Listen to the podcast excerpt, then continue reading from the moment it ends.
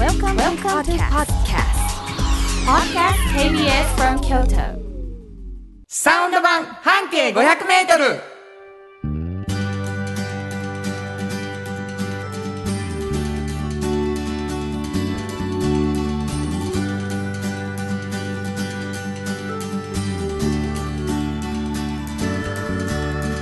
こんにちはフリーマガジン半径500メートル編集長の炎上真子です。サウンドロゴクリエイターの原田博之です、えー、8月27日になりました、はい。えーもうあの夏休み終わって学校始まってる人もねたたくさんおられると思うし、はい。えーあっという間に秋がやってくるという感じですけれどもね、なんかお便りが来ている。そうなんです。えーフットグルーマーありがとうございました。おあたらおめでとうございます。ラジオネームのコカさんありがとうございます。えっと年明け早々に始まったサンパックさんの太っ腹なプレゼント企画、うんうん。なかなか当たらないので、うん。諦めつつ、うん。何度も送らせていただきようやく当たりました。よかった。いやーありがとうございます。結構そういう方が今回はね多かったみたいそうみたいですね。なかなかね。なんかラジオを聞くまでサンパックさんもフットグルーマーっていう商品も知らなかったのですが、うんうんうんホームページをちゃんと見させていただきました、はいはい。ということで、えっと、専用だと泡立ちもよくってうん。足もさっぱりします、えガサガサかかとも少し柔らかくなってきたので続けて使わせていただきたいと思います。くせくすぐったいのが癖になりつつあります。な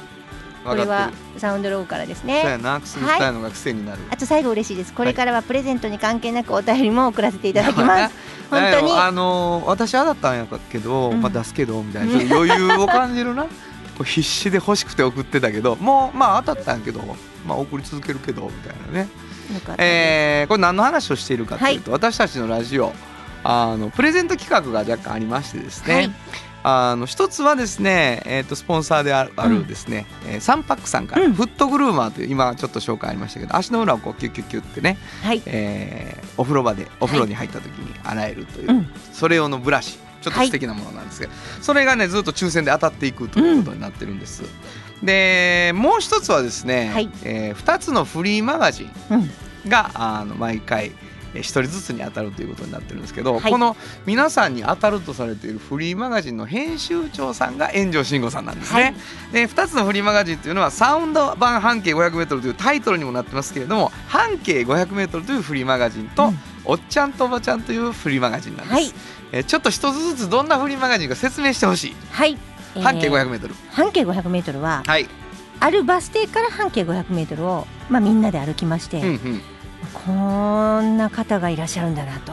なるほど。こういう価値観をお持ちの方がいらっしゃって、うんうん。なんて面白いんだろうっていうような方を、まあ、見つけた時に、うん。え取材してお話を聞いてるような本ですね。一つのバス停京都市の市バスの。はい、でこれはもうそこから半径500から本当に狭い地域の中からそうですね。ね特集が組まれるということはい、おっちゃんとおばちゃんこれは？これはね誰しもおっちゃんとおばちゃんの年齢になるんですよ、うん。でその年齢になった時に仕事が面白くてたまらないって思ってる方って結構いらっしゃって、はいはいはい。でよく学生さんとかでねあのこれから就職どういうところにしたらいいんだろうってことで悩んでらっしゃる方も多いんですけど、うん。そういうのを決める選択肢の中にね、うんうん。本当にこういうお茶とおばちゃんと年齢になった時に仕事が面白いと思えることもすごい大きいことなので、そういうことも選択肢に入れてほしいなと思って作った本ですね。なるほどね。うん。まあ半径 500m を作っていく中で、うんやっぱりそういう人にたくさん出会ったのがはい。きっかけだったと聞いています、はい、えー実はこのラジオはこの2つのフリーマガジンのこぼれ話を編集長から聞くという形で、えー進んでいくラジオでございます、はい、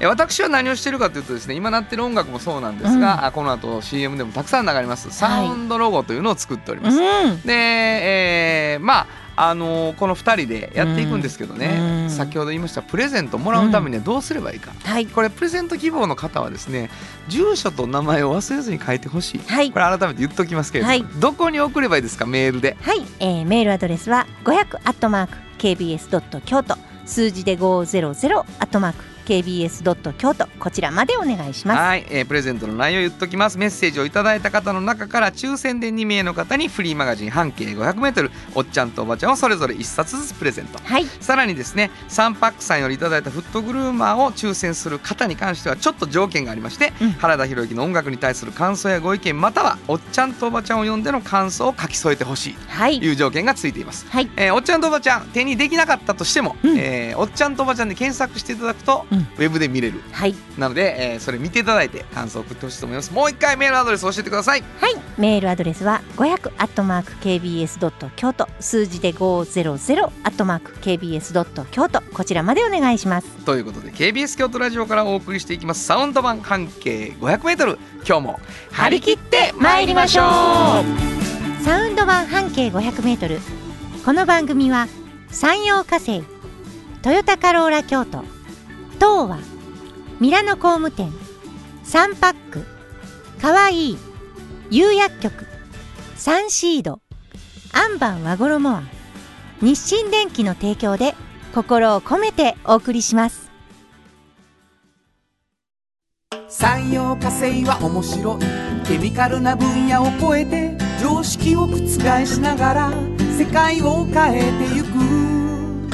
もっとお真面目に形にする産業化成お風呂の新習慣フットグルーマーかかとツルツル足裏ふわふわポカポカだ歯磨きみたいに足磨き3パックの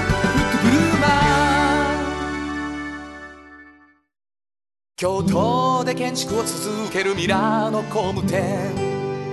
誇りと情熱のある仕事でお客様に寄り添い信頼に応えます。これからもこの街とともに真心こもった確かな技術で社会に貢献する。ミラーの工務店。新語編集長の。今日の半径500メートル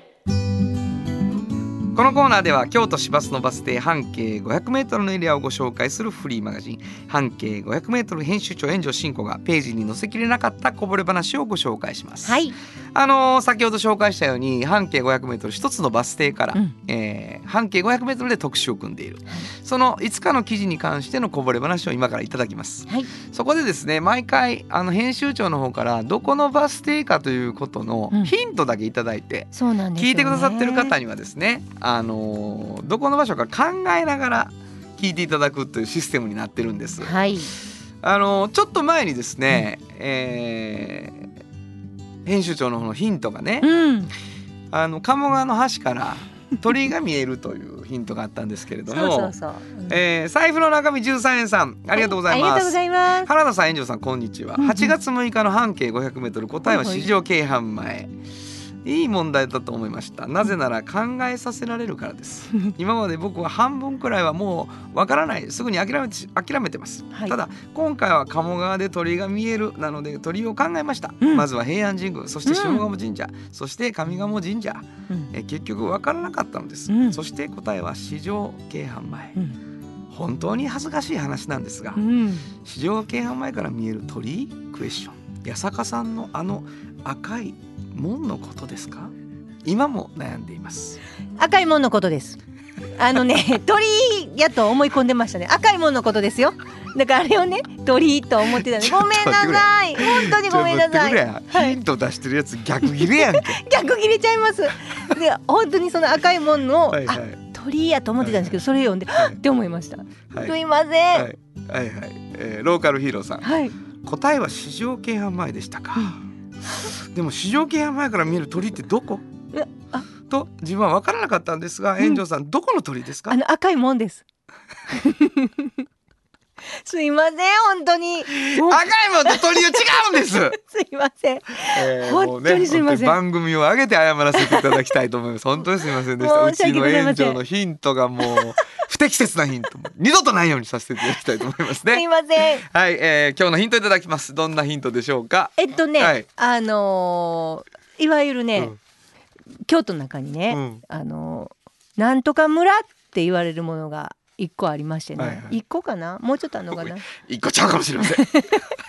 なんかあるんですよ村がね。なんとか村って言われる村。が超じゃなくてってこと？はいなんとか村。なんとか村。そのなんとか村のうん。近くです。なんとか村に行くときに、うん。まあここで降りてもそのなんとか村の前にもバス停はあると思うんですけど、うん。でもその近所ですね。うん。僕なんとか村一個出てるんですけど、はい言わん方がいいよね。言わん方がいいですねそれかもしれんもんね。そうですねなんとか村っていうバス停じゃないの。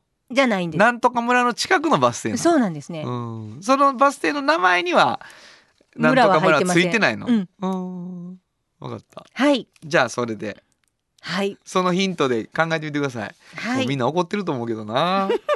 ほんまかってもう出題者が信じられへんようになったら終わりやな。本当ですね、はい皆さん気を取り直して考えてみてくださいはいハート強いわ。はい、皆さん気を取り直して言うた。君や気を取り直すのは。はい。よろしくお願いします。はい。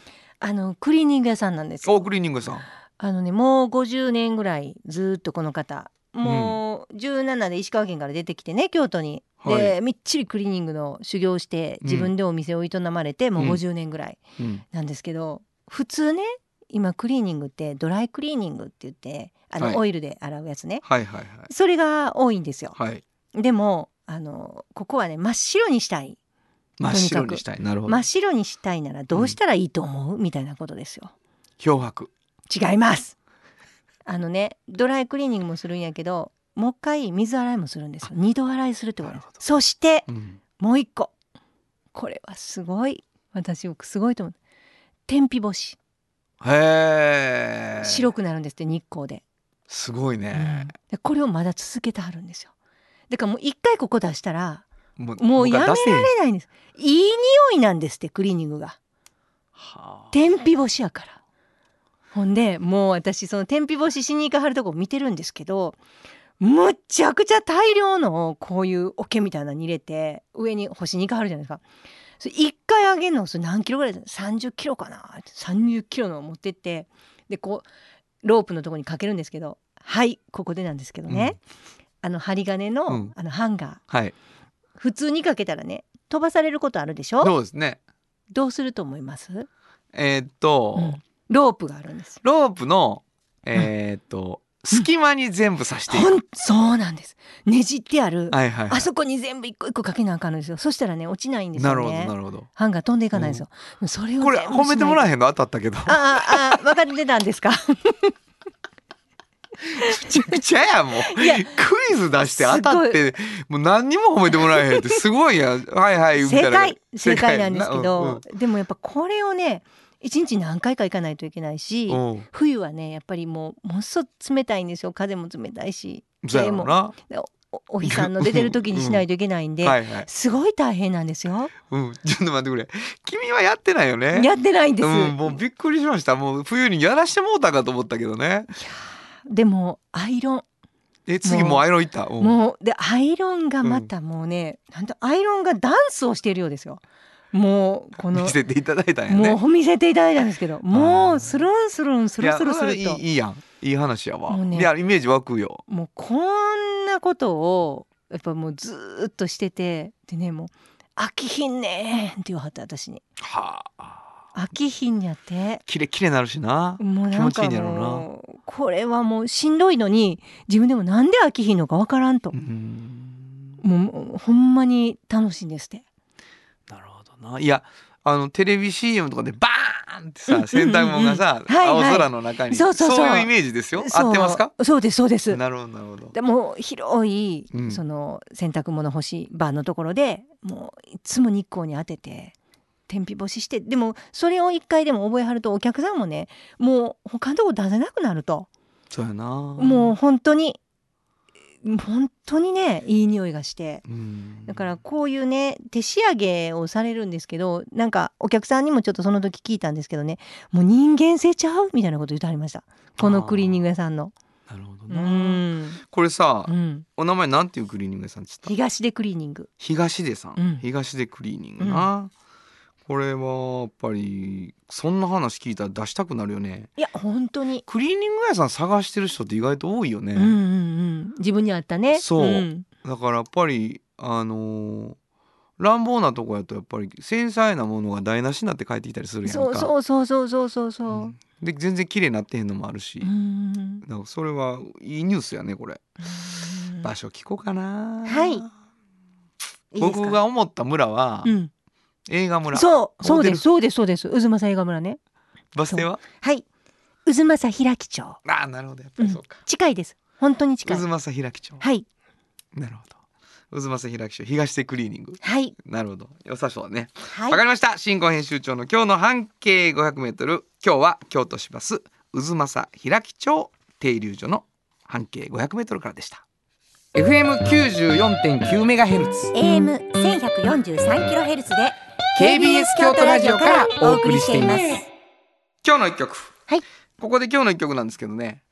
あのー、園長さんにだいぶ確認したんですけど、うん。この曲にしようと言っておられました、えードライクリーニング Don't Press Me 本当はどこで Just like 登録の名曲が流れてるんだよ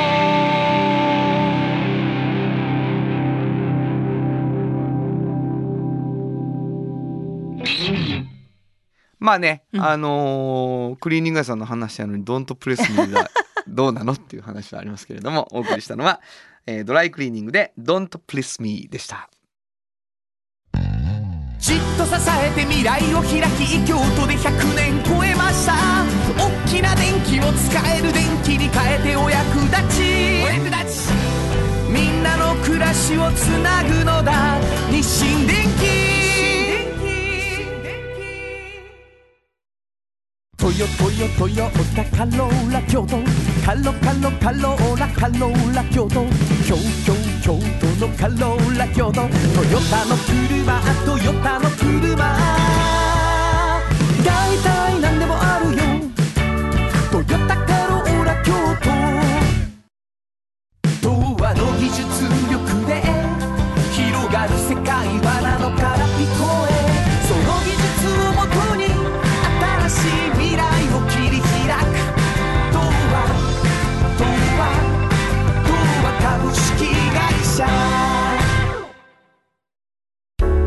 からは自分中心の人生を生きよう。生まれ変わりたいあなたのために大人が輝くファッションブランド。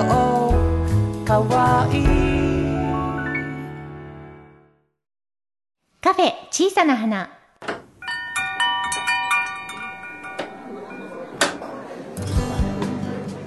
この店を切り盛りするのはおしゃべり好きな店主と聞き上手なスタッフの2人だけ。いつもこの空間にはおしゃべり好きなお客様が絶えることはありません。さてさて今日のお客様からはどんなお話が飛び出すのでしょうか？いらっしゃいませ。まずはお名前を頂戴してもよろしいでしょうか？はい、えー、東和の岡田と申します。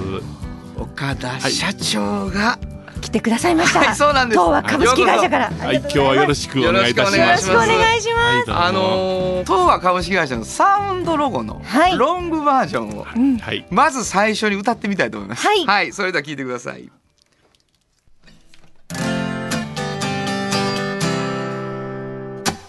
創造技術実践信念5つの力が原動力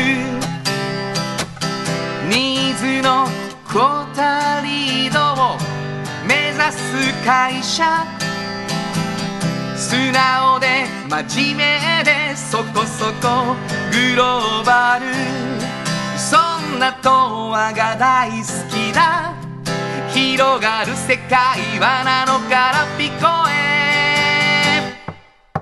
その技術をもとに新しい未来を切り開く。東和東和東和株式会社。東和東和東和株式会社。でした？久しぶりに聞くとまたいいですよね。ありがとうございます。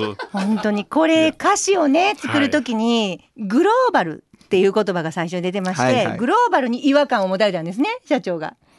まあそういった点ではね、我々グローバルの企業だという点ではね、うんあのまとえたお話かなと。ええ。うん、しかしまあそう言いそうそうそう。言い過ぎちゃうかと、うん。そうそうそうそうそう。でそこでそこそこって入れたらいいんじゃないかっいてや。そうなんですよ、うん。これまあ僕その時にね、うん。あのあれ？この人はものすごい面白い人なんじゃないのかということはね、うん。まあ、感じてたわけです。はいはいはい。でまああの園長さん東和株式会社この話、あの歌だけでははいはいはい主に何をされてる会社かっていうのがね、はい。あなたどういう理解ですか？えっとね、あの私あの何度も取材をさせていただいてるんですけれども、あの半導体を作る機械を作っていらっしゃるメーカーさんなんです。聞いてみましょう、はい。岡田社長に。はい、はい。まあもちろん半導体作るプロセスにはね、まあひ一言で前工程という、うんうん。ウェアを作る、はいまあチップを作る工程と、はい。はい。そのチップを保護して守るという工程それを後工程と言います。はいはい、はい。その後工程の最後の最後樹脂でもって、うん。その、えーチップワイヤー等々を保護するそのお工程の装置金型これを製作しているメーカーです。うんうん、はい、ね。だからもう仕上げのところはい、そうですね。そこを支えているという。そうですね。でこれもうこの話をはい。こんなにちゃんと喋っていただけるなんて 僕は思っていませんでしたけれども、あの岡田社長がね、うん、あのせっかくラジオもやってんねやし、うんうんうん。一回ご飯行こうってはい。言ってくださったんですよ。本当に。で僕らにしたら今みたいなとあの会社の仕事の難しい話かなはい。思ったんですけども、はい。ほぼほぼグルメ会やただの。そうなんです。あの思っている以上にはい。グルメな、あので社長でいらっしゃいまして。でいらっしゃいまして今回ですね、はい。えー来ていただけることになりました岡田社長に、はい。もう非常に楽しみにしておいやいやこりましてありがとうであございます。のうん。ー開口一番ね、はい。えっ、と今日のあのために資料作ってきたよ、はい。でももちろん会社の資料やろうと。もう絶対そう思ってました。はい、これがですねいただいたのは南国フルーツ図鑑。そうなんです。これ岡田社長これどういうことでしょう？表紙までこうああるるあるっていうっていう。ね。いやいやあのね先般ね一緒にお食事をさせていただいた時にね、はい。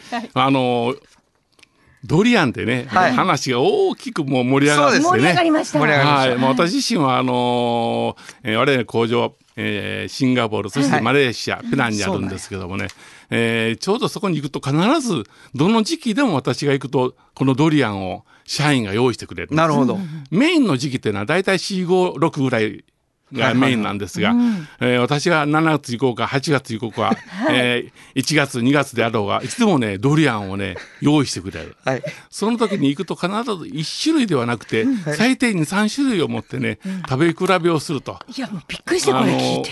ひどい時はね、とりあえず「はい今日はドリアンランチにしようと」だからお昼あのー何も食べずにドリアンだけでお昼を済ますと。まあこういうなぐらいもう大好きでしてね。こめちゃめちゃびっくりした。最初から好きなんですか岡田社長そうですね。一番最初いただいた時に結構違和感なくね食べれたんですよ。で一番やっぱポイントはね一番最初に食べる時にちょっと違和感を感じる人はもうずっとダメですね。そうですか、はい。なるほどだからいねいドリアンというかね偶然にね、えー美味しいドリアンをいただけた。それが一番大きなポイントかもわかんないですね。一回好きになると各種ドリアンもそれぞれに美味しく感じるんですか？当然一番最初はねドリアンって一種類ぐらいとしか思ってなかった。そうあそうですよね。僕もそう思ってました、今。そんとなにたくさん。ころがね行くたびにですねちょっと雰囲気の違うドリアンが出てくる。なるほど、あとそうするともうクリーミーなものもあれば、ちょっとあの酸味っぽいですね。あっさりしたものもあればですね、はいはい。あの本当にいろいろありえましてね。香りも味も全然違うんですか？基本ではやっぱりちゃね若干違いますね。あそう。もう味は大きく違いますけども、香りはよく似たね あのど。臭さは多分にありますからね。そう臭いのは臭いと思うんですか、うん、しかししかしそうのまいですね臭さがねまたいいんですよね。美味しいんです考ねえ方によっては。ドドリアンマニアですよかなりの。今完全に今聞き出した人はね、ドリアン博士来てるな思ってはると思そうなんですよ。いやそうじゃないんです。あの東和っていう会社のね、はい。か社長さんに来ていただいてるんですけれどもまあその南国フルーツ図鑑は全部フルカラーではい。資料いただいたんですけど、そうで全部食べたことあるっておそうっしゃってて。僕でもあのそうかと今改めて思いましたけど マレーシアはじめやっぱり東和のその行くべき会社がある工場があるってことですか、はい。そうなんですよね。そうですね。もちろんあのお客さんもね、あの東南アジアにたくさんございますので、そういうことね。その関係で、はい、あのちょくちょく行ってますのでね。はい。これはやっぱほんまに行ってる人の話やから、めちゃくちゃ面白い。でそれで終わりかな思ったら次ドリアン特集がまだあの この資料になっとるわけですよ。い。やこれはちょっとあの嬉しかったです。あの本当にあの岡田社長今ねうちのあのコラムをね。あそうらしいね、はい、連載で持っていただいてまして、はい。はいはい。で半径京都新聞というウェブサイトと、はい。それからうちの紙面と両方で展開してるんですけど、はい。そのお話をみっちり実は私あの聞いてはる。お聞きしたんです。けど、はい。その時に大体ねちょっと思ってたのと違うなと思うところもいっぱいあったんです。っていうっていうのがやっぱ社長就任されて10年、はいはい。ものすごいあのたくさんのことを功績を残されて、うん。もう売上高も本当に倍以上にされてっていうね、はい。実績をお持ちの方だけれども、うんうん本当にね破天荒っていうかあの えでもうは多分ね伝わってんねん破天荒さは。本当にいやいいい方に解釈していいのやなどうなのかしらんといや大丈夫。思いながいやいやいやらうん。今多分印象としてはドリアン熱弁やからね。いや本当にそうなんです。だから、うん。あのお話聞く中でね例えば創業者のね、はいはいはい。坂東さんがいらっしゃるじゃないですか、はい。そういう方にでもね今はちょっとここの席にいてほしくないなって思われた時には、うん。ちゃんと岡田社長はまたその時お若いけれどもちょっともうあんまり来ないでください。あのみんなが威圧感持ちます。みたいなことをねうん。はっきり言うてきたと。言うてきたっていうのを聞いて、うん。もうびっくり。そいやれ言えないですよ普通。だから裏表あらへんね。あそうなんです。ああいうやっぱりああいうのはやっぱりこうこうやと思ったことは絶対そういうご性格ですよね。まあそうですね。性格もそうですしまず一番絶えず考えるのは東亜にとって何がベストかなと。な。次にやっぱり社員が喜ぶ形って何か知らんその基準でものを見てるとねやっぱりいろいろ出て出てくるんですね。その時々に応じて、まあ、そこが一番大きなポイントかなと。そうはい。かそうか。もともとね、うん。あのー東和の周年パーティーで、はい。僕は。40周年のねパーティーでね、はい。本当に原田さんにはご無理言っていいい最高のサウンドを作っていただいて ありがとうございます。歌わせていただいて、そのご縁でラジオもっていう話になったんですよ。うんでやっぱり今おっしゃったみたいに東亜にとってとか社員が喜ぶっていう、うんほん。でちょっとやっぱりねあのどんなことされてんのかなって教えてもらっていくと、うん文化的なことを応援してはったりとかね。よ。なんか9月に。そうなんです。うん。はい。今度ね9月にあの京都フィルハーモニーのねあの、はい。プロデュースされてるので、はいはい。今回あの東和さんのプレゼンツっていうことで、うん。あのクラシックコンサートが。はい。結構ね、はい。お芝居が少し入ってるそうなんです。楽しみですねあれもそれとねやっぱり片山家とのねそうあなんです。のコラボという能ことでこ最高のね。うん。もうはい。そんな方たちがお出になるようなものにも、もちろんご協賛されたりとか。最近ちょっとね本当にあのいろんなことで例えばうちのあの演劇サイトありますはいはい学生演劇って京都にものすごくたくさんあるんですけどそこの方たちが全員で見るサイト全員を一律見れるサイトってなかったんですよ。はいはいでも東和さんお作りになって今回ご協賛いただいているのでもういやいやこちらこそありがとうございます。そういうところにね参画させていただけるだけでもねありがたいですしね。まあ、違う意味でやっぱりあのそういう形の中で、えー少しでもね東和という名前を皆さんに知っていただける、もうこれだけでもありがたいのいやでね。すごいことですよね、はい。ただあのその話さっきしてたら、うん。あのまあ縁があった雅楽のね、うん。あの奏者たちをね、うんうんマレーシアに10人連れてったっていそうびっあくりしますよ。話がね出てきてね。京都でならねよく聞くんですけど。もうこれは東和じゃなくて、うん。岡田社長の破天荒さやなっていうふうに思いましたけど。そんなことされたことないじゃないですかどなたも。多分竣工式という位置づけではないでしょうね。そうです。まあはい。全員だから楽器も持って皆さんもちろんまあそれが大変でしたけどもね。めちゃくちゃ大変ですよ。なんかそういうちょっと誰もしないことをしてみるっていうのも、うんあそれは好きなんですよね多分好きですね。はい。ちょっとねやっぱりこう冒険家みたいなでも本当に印象です。あのドリアン食うの冒険なんですよ。結構。そういう意味ではつながりますね。そうなんです。ほんあ勇気あるなっていう。うんうんうんで結局そこ開拓してね行ったらもう岡田社長のためにドリアンを用意して待ってるわけですからね各ホテルが。すごいですよね。すごいですね。いやいやあのーもっともっとお話聞きたいんですけれども、うんまずは人となりを あの、はいご紹介したいということもあったし、ございそしてえっ、と東和さんがやっぱりやっておられることを、まあラジオも含めてですね、はい。あの一緒にまあ文化が盛り上がっていくうんこことのきっかけをいただいたところをね、まあラジオも応援していくみたいな。そうなんですね。今日はドリアンだったんですけどね。実はドリアンの話だけ私たち聞いたわけじゃないんですよ。はいもういろんなもの食べていらっしゃいます。あの本当にそれも食べたよとかいうのをよくヘビもねねありましたよね。まあ多分いいろんな人に比べれば相当な種類食べてますよね。探検家みたいになってますけどね。はいはいえーというわけであのぜひグルメレポートも含めてですね また来ていただきたいという気持ちを。ああいやこちらこそありがとうございます。時々こういうね、あのなんかフルーツ図鑑みたいなものを持ってきてくださると ありがたいです。ありがたはいかったですね。はいあのーちょっとまだまだドリアンの話も含めてはい聞き足りませんけれども、はいえーまたご来店いただきたいと思います。えーもう一度お名前をよろしくお願いしはい、ます。えー、東和の方でございます。本日は本当にありがとうございます。はい、ありがとうございましありがとうございまた。またよろしくお願いいたします。よろしくお願いします。サウンド版半径500メートル京都で建築を続けるミラーの工務店誇りと情熱のある仕事でお客様に寄り添い信頼に応えますこれからもこの街とともに真心こもった確かな技術で社会に貢献するミラーの工務店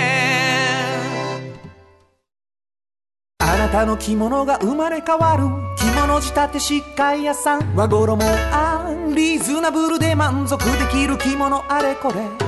和装のある日常に楽しく気軽に出会ってほしい。助かるなんでも着物ケア和衣あんあなたの家の冷蔵庫そこにもきっとサンシード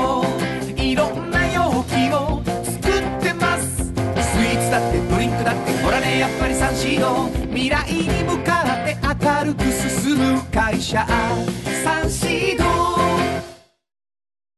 おっちゃんとおばちゃん。このコーナーでは仕事の見え方が少し変わるフリーマガジン「おっちゃんとおばちゃん」の中から毎日仕事が楽しくてたまらないという熱い人またその予備軍の人々をご紹介します。はい。まああの毎回こう若い人にとってあんな大人になりたいあんな風に年を取りたいってね、うんうんうん思う人まあ、エンジョさんが推薦する人というかね、うんうんうん。を紹介してもらってるんですけど今日はどんな方ですか？今日はね、はい。あのー千丸屋さんっていう、ん。あの湯葉屋さんがあるんですけど、湯葉屋さん。はい、はい。200年続く老舗ですよね京都の。はい。そこの8代目のね越智忠弘さんっていうはい、あのおっちゃんって呼ぶには本当にまだまだ若いうん。方なんですけどあの同志社大学出てね、はい。でまあ自分いつか継がなあかんっていうのがご長男子分かってるじゃないですか。はいはいはいでね皆さんね私あのすごいなって思うのはね自分の仕事を面白くする時に、うん本当に自分でいろいろ考える方っていうのを見てきてるじゃないですか。はいはい越智さんの場合はものすごいね遠くの方に自分のこうなんていうのかな理想的なものを描いてそれに向かってこう今すぐとかじゃなくてねそれに向かってすごい地道にゆっくりゆっくりゆっくりゆっくり若いのに行かれる方なんですよ。なるほど、でそういう仕事のこう選び方というか、うん。やり方進め方をすると、なんていうのかな本当に日々で小さい変化が嬉しくなってきはるみたいなんですね。うん。一個私それに遭遇したっておかしいですけどある取材をした時に実は出会ったんですけど、はい。コロナ禍でステイホームとかになってねあの家での食事が増えたでしょ？はい。ご自身のところで200年ずっと変わらぬ味で作られてる湯葉っていうものがあるじゃないですか、えそういうのをまあ家で食べるのにまあ絶好の時じゃないですか、うんうんうんでも、でもなんていうのかななんかこう家でじっくり食べる時にはい。まあただ湯葉を食べてとかならこうもうすぐ何かこう商品開発も早いと思うんですけど、うんうん。彼が考えてたのは大昔平安時代やね。平安時代に実は万能調味料があったと。うん。あの入り酒って言ってね。うん。あの梅とかはいはい。昆布とかいろいろ入れて、うん。ちょっとお酒にねお酒煮詰めて。はい。ちょっとしたこう味のついた美味しい調味料があるんですよ。うんうんうん。それをね復活させたんですよね開発して。うん。まだ湯葉と遠くないですか、はいはいはい。でそれをお酒屋さんの老舗の山本本家さんっていう伏見のあの酒蔵と一緒にねはい。開発してうん。まず入り酒を復活させて、はい。平安時代の調味料、うんうん。でそれとどういう食べ方で湯葉が合うかをそこから考えて、うんうん。でこれで合うっていうのができて、でそれをこうみんなに認知させる。うん商品化して、っていう感じの動きを コロナ禍でされてるのを見てもものすごく遠いと思ったんですよ。なるほどなるほどなるほど。そうやなすごいでしょ？なんか面白い。面白い今こそ湯葉でこんなやって簡単アレンジとかじゃなくて、はい。まずそのなかった調味料をはい。復活さす。はい。でそこからこんな風に食べたらいいみたいなんで湯葉の販売につなげるみたいな。でなんでそんなにこう本当にゆっくりゆっくり進めるような形でなさるんですかっていうのを聞いてたら結局ねその生活スタイルとかの、まあ、基準がすっごい美味しいものをゆっくり味わって楽しく過ごそうっていう感じが浸透しないとうん自分たちの商品なんてきっとなんか流通しいひんやと。はいそんなこうパッと売れてパッとした商品作ってもきっとそんな今ここだけの話やからだからそのためにはじっくりそういう文化本当にこんなんていいよねって思うようなものを自分たちの中で作ってそれをこう広めてそれからちゃうかなと思ったっていうね。で若いのにうんゆっくりなんですよ。私でも でもそうやってうんこう構築していったら、まあ、自分が例えばある年齢になった時にねあこれは自分があの時開発してコロナ禍でで今やっとみんな親しんでもらってるみたいなものができるじゃないですか。そうやな。なんかほんまにこう向こうの方に照準を合わせたなと思いました。なるほどうねん。まあその湯葉やのにうん。入り酒から始めるうんみたいなとこっていうのは、その多分その生活スタイルっていう話もそうやけど、うんこう湯葉っていうのの本質みたいなんて何なんかっていうのをうん。すごい捕まえてあるということなんでしょうね、きっと。う。ん。あそうかもしれないですね。うん。だからなんか本当に湯葉が意味あの美味しさを感じるためにはうん。どれが必要かっていう時にすごい視野が広いっていう感じはしますよね。そうですね。なかった調味料をわざわざ平安時代の文献とか見て、うん、なるそっからやらなあかんのかなとは思いましたけどね。いや本当にいやまあうんそうやね。でもそうやってやってる人の、そういうのが結局なんていうの奥深さってして、うん。消費者にはもっとなんていうかな理由は分からへんけど伝わっていくっていうことはきっとあるでしょう本ね。当ですね。簡単な湯葉のなんかアレンジレシピなんかもいっぱい出てるんですけどね、うんうんうんうん。やっぱそういうところだけに陥らず、うんうんうん、どうやな？なかった調味料を復活させるっていうのは。安直じゃないっていうことそう。ですね。なるほどなるほど。うん。わかりました、はい。本日のおっちゃんとおばちゃんご紹介したのは？はい。千丸屋の越智忠弘さんでした。サウンド版半径 500m 今日のもう一曲。はい。ここでもう一曲なんですけどビギンで防波堤で見た景色。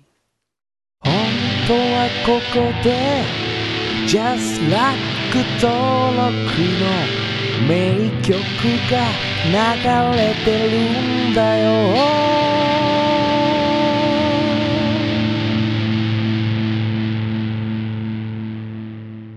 まあ結構7年っていう時間を振り返るみたいなあれですけどね、えー時間の長さは人によってそれぞれという感じがします、うん。えーお送りしたのはビギンで防波堤で見た景色でした。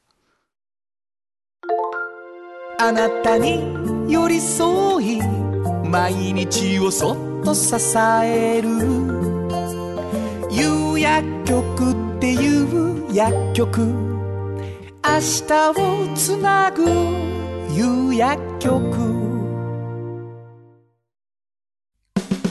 お風呂の新習慣フットグルーマー足指ピカピカ足裏爽快マッサージくすぐったいのが癖になる。3パックの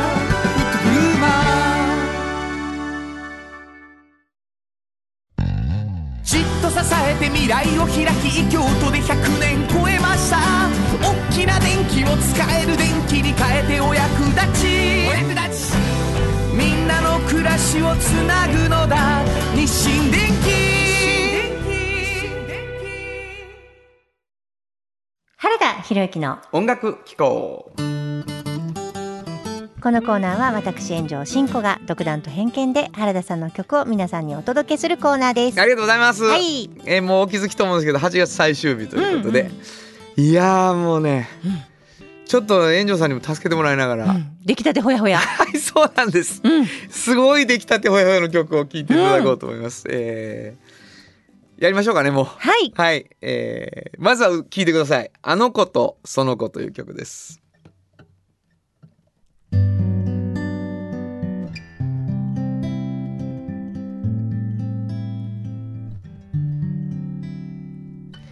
君と僕が違うようにあの子とその子だって違う。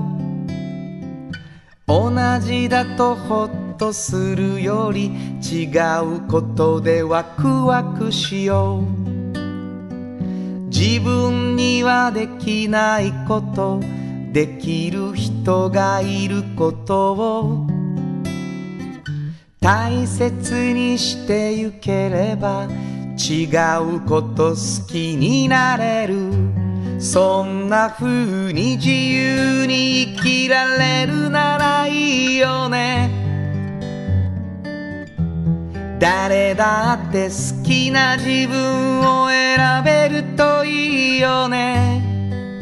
なんて思いながら。また歌歌うよ。君と僕が違うようにあの子とその子だって違う。それぞれに好きなことを胸を張って始めよう。新しいことはいつも何か変えてしまうけど新しくなれたことを喜べば嬉しくなる。そんな風に自由に生きられるならいいよね。誰だって好きな自分を選べるといいよね。なんて思いながら。また歌歌うよ。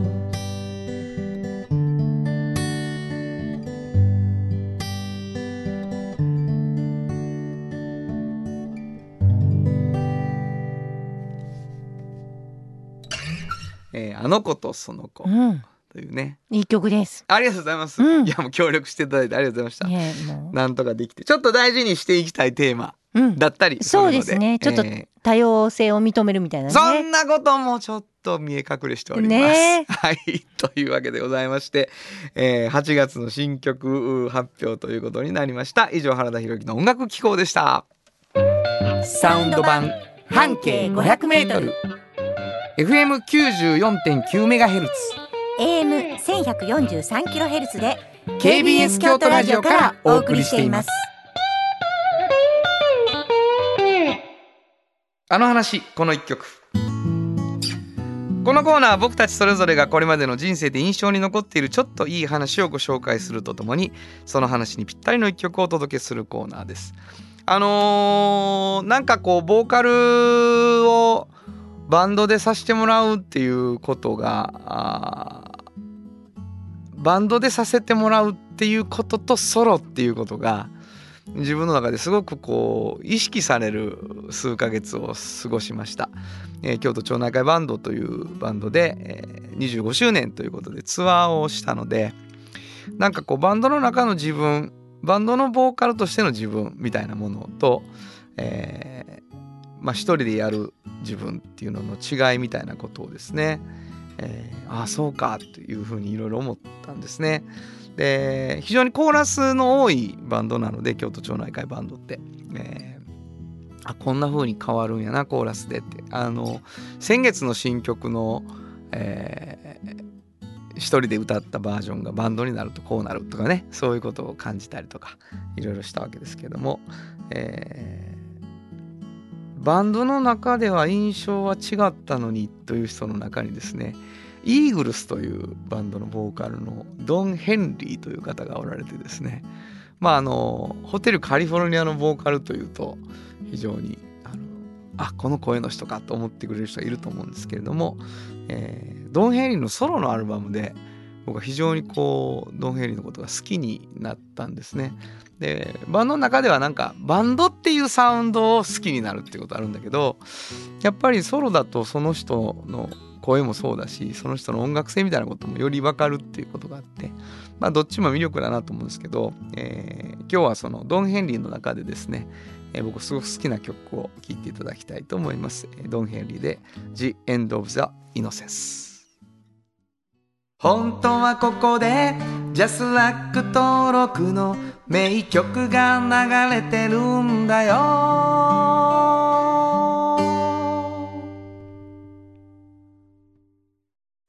産業化成は面白い。ケミカルな分野を超えて常識を覆しながら世界を変えてゆく。もっとお真面目に形にする。産業化。ヨトヨトヨタカローラ京都カロカロカローラカローラ京都京京京都のカローラ京都トヨタの車トヨタの車大体何でもあるよトヨタ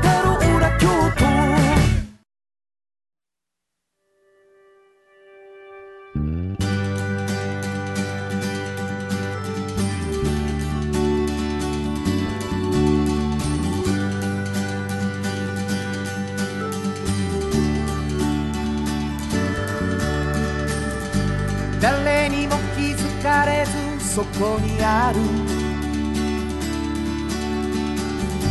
素敵なこだわりと哲学を見つけて感じて言葉に変えてみんなに届けてみようかな。一人の職人が歩み来たその道を振り返り遡るきっとそれは誰かが未来を描く道しるべ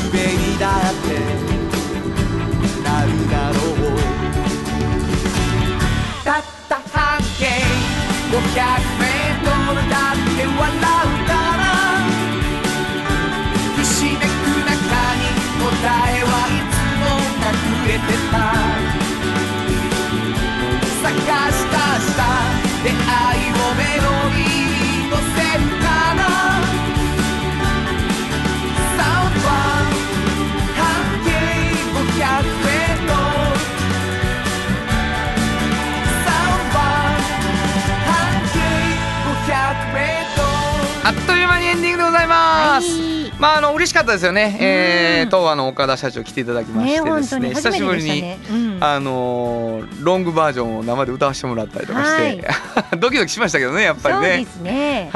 はい、えーなんかあの東和さんがこう支えてるうん。コンサートが9月にあるんかな？コンサートじゃない。んですよ。うん。はい、あのー本能寺ラプソディと言いま本能して、寺ラプソディはい、はい、あの9月の18日、はい。京都コンサートホール大ホールで、うんうん。えーオープン13時15分、えースタートが14時ということであります。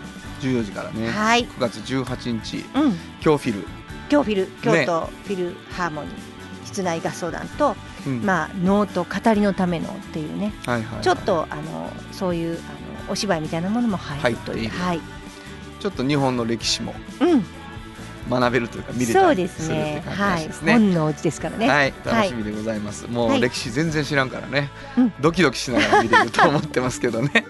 はい、はい、えー、そんなわけであのいろんな方にゲスト来ていただくのも嬉しいなと思ってるんですけども、はい、なんといっても皆さんからのお便りが、はい、私たちのラジオにとっては大事でございます。はいえーメールをどんどん送ってほしいなと思いますね。はい。えー送り先教えてください。はい、メールアドレスは500アットマーク kbs ドット京都数字で500アットマーク kbs ドット京都こちらまでお願いします。はい、えー番組ではプレゼントがあうん2つ、う進行しておりまして、はいえー一つはですね、えー、園長さんが編集長をされている半径 500m、そしておっちゃんとおばちゃん、うん。それぞれ1冊ずつを毎週2名の方にプレゼントしています。はい、でプレゼント希望の方住所とお名前しっかり書いてください。うん、そして今ねもうものすごいたくさんまた、はい、えー来てるしあのありがとうもどんどん来てますけれどもですね、はい。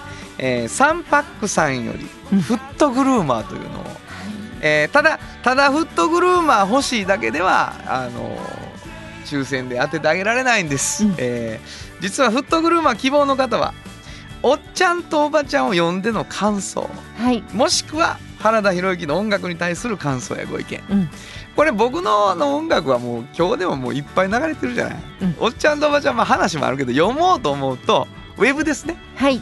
これおっちゃんとおばちゃんで検索したらいっぱい出てくる、うんなので気づいたこととかいっぱい送っていただいてその中から抽選でと思います、もう一回メールアドレス教えてください。はい、メールアドレスは500アットマーク KBS ドット京都数字で500アットマーク KBS ドット京都こちらまでお願いします。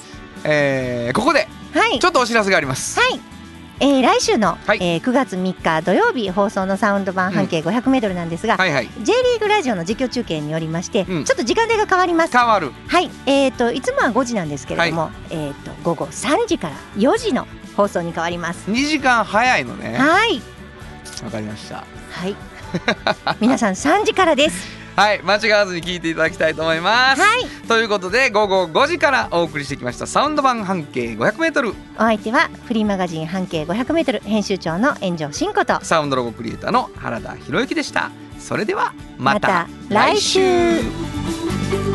サウンド版半径500メートル。この番組は山陽火星トヨタカローラ京都東和ミラノ工務店サンパックかわい。い釉薬局。サンシード。アンバン和衣あん日清電機の提供で心を込めてお送りしました。隠れてた。